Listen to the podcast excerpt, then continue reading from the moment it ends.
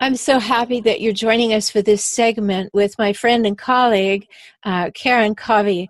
And she is a divorce advisor, an attorney, a mediator, and a coach. She's just got so much wisdom for us. And she really helps people go through divorce, and I love this, with dignity and confidence.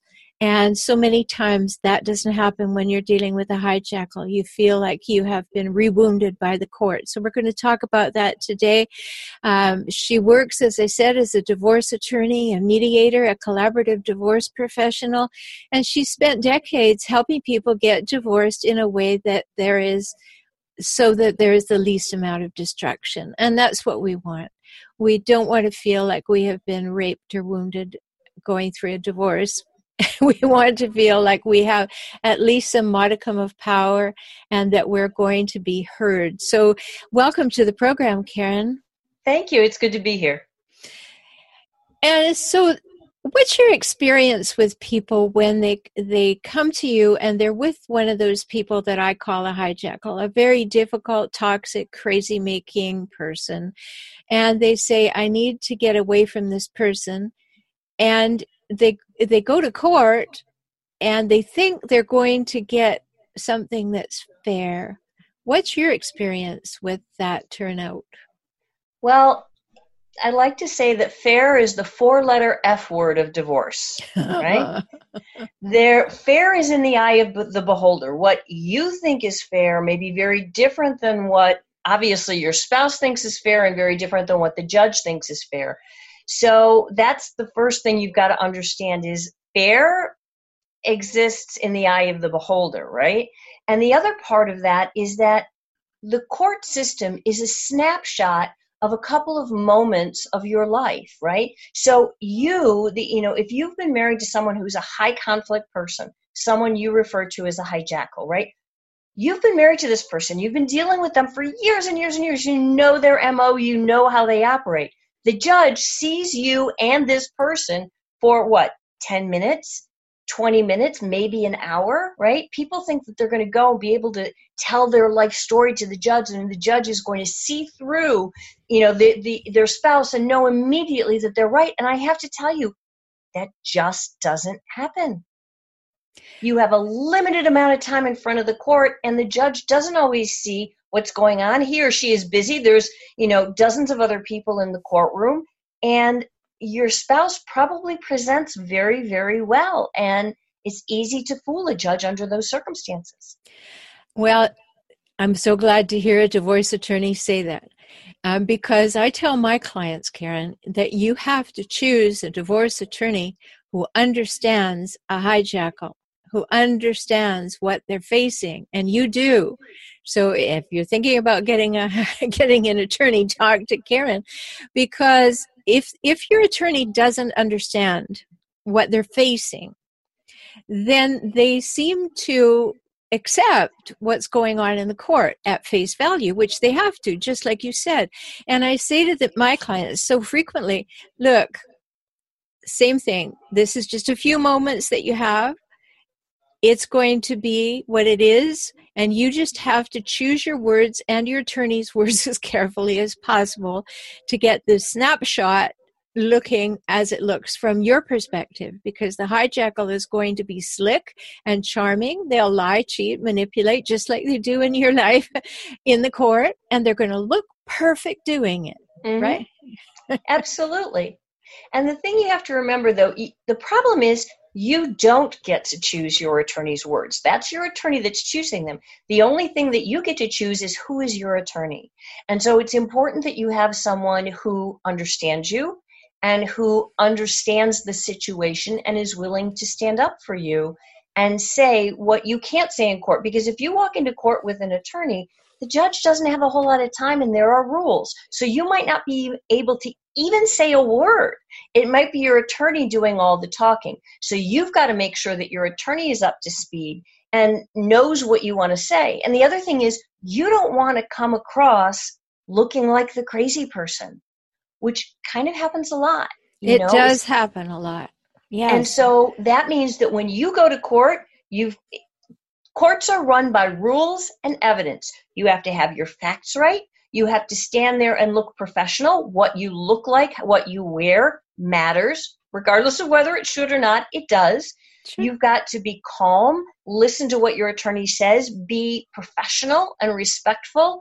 And I'm not saying that all of that will make the judge believe you, mm-hmm. but it sure gives you a better chance. Yes, well, we have to remember, we all know that the, you only get one chance to make a first impression. And when you go to court, we've got that snapshot that you said, Karen, and that when you go there, you are being judged. And, Absolutely. you know, it's just the case. And so I agree with what you said. I mean, you're at the mercy of what your attorney says, and that's why you have to choose so carefully an attorney who understands hijackals, or as attorneys often refer to them as high conflict people. Because I've been to court with a high, no, know this hijackals hire hijackal attorneys. I have learned that they will go and fire attorneys until they get one that's like them. Well, of course they do. Because if you're, let's just say I'm talking to somebody who's a high conflict person, a hijackal, as you say, and they're like off the charts, right? And they're talking to me, and I can see that there's a problem. I'm going to be telling them the truth, which is something that they don't want to hear. They're not hiring me. No, they're not because they don't want to hear the truth. You're absolutely right. And the truth is only what they say not anything else. They don't care about the law. The thing about hijackals is they believe they're always the smartest person in the room, in any room. And they believe that they can manipulate anybody. And that's the arrogance that they take to court. Mm-hmm, absolutely. And the sad part is because of the way the system is structured and there's so many people going through at the same time, it's easy for them to be right for, you know, in court at least for a certain period of time. What you need to know is that over time, if you are consistent, if you are reasonable, if you show the court, you know, who Good you documentation. Really are, right, and you bring documents and you bring proof, ultimately, you have a fighting chance of showing the judge what's really going on. They can see through the high conflict person then. But until that time, good luck. Well, I want to speak to that point because I know from my experience that you're absolutely right. I'll talk about one client that I have. We've been working together for two and a half years. I've been to court on her behalf twice, which absolutely stunned the hijackal that I showed up there. He was petrified. And I said to her, you know, even if it takes living in your car, which it actually did, if you can, find the fortitude and the strength and the power to keep going to court, to keep presenting the facts, he will implode. And you know, she would text me late at night. We would do whatever we had to do because this was a very important case to me. And in the end, yay, the court saw him. He was convicted of money laundering, fraud, and uh, perjury, and he's being deported after he serves his sentence. Wow. But that was that this woman was absolutely willing to be that bulldog terrier holding on to this. No, she presented well. She brought the right people to stand up for her, and we finally made it. But most people don't have that luxury. What do you think is the very best thing they can do if they only have one or two shots?